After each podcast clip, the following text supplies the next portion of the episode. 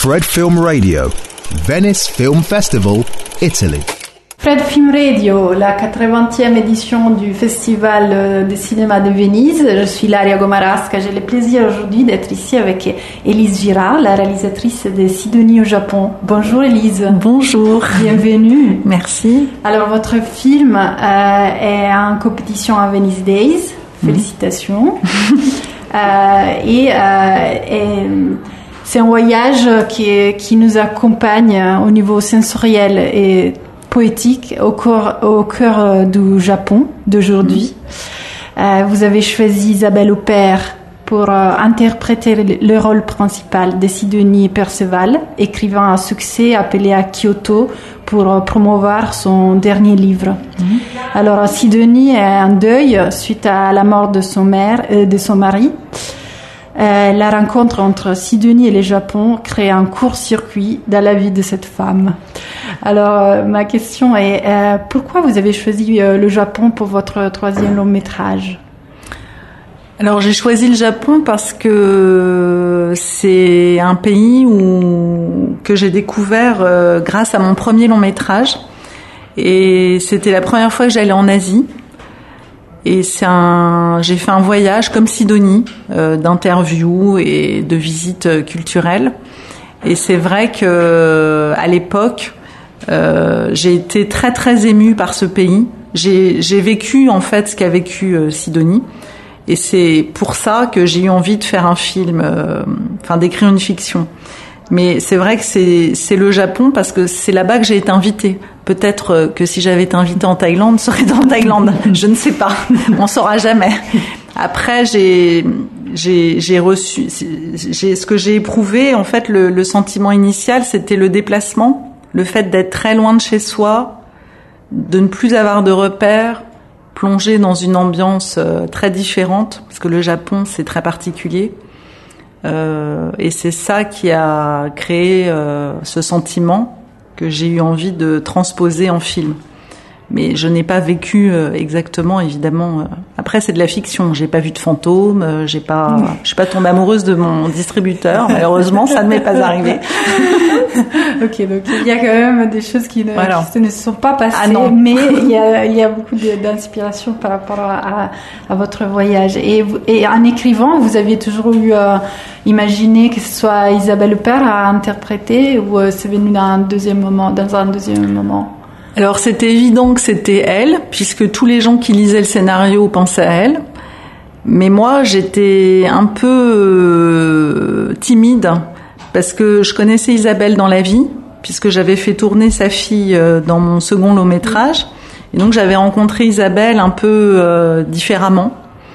Euh, mais j'étais quand même assez impressionnée par elle euh, en tant qu'actrice. Et j'osais pas tellement lui demander. J'avais, j'avais un peu peur. Donc j'ai hésité un an. Pendant un an, euh, je savais pas. J'ai rien fait.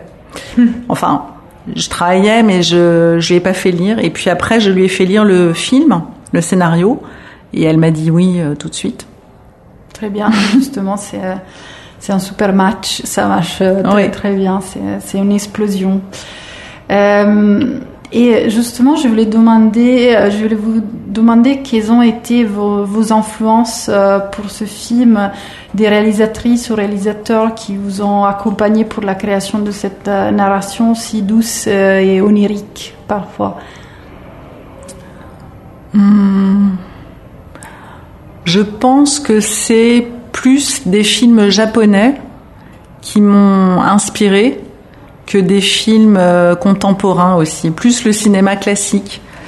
Euh, j'étais très inspirée par Naruse, euh, donc qui a fait des films très poétiques, qui en tout cas me parlaient, et puis par Ozu aussi pour euh, les cadrages, euh, l'ambiance quoi. Et après, euh, le fantôme vient plutôt du côté euh, classique américain. Je pensais plus à un fantôme assez réaliste comme euh, euh, celui de Madame Muir, le, l'aventure de Madame Muir de Mankiewicz. Mais euh, je sais pas si mes inspirations... Moi, je suis très cinéphile, mais je ne pense jamais à quelqu'un quand je tourne. Hein. Je ne me dis pas, tiens, je vais faire ça comme... Euh, non. Pour moi, c'est compliqué, c'est... Je suis inspirée, mais je sais pas vraiment d'où ça vient, en fait.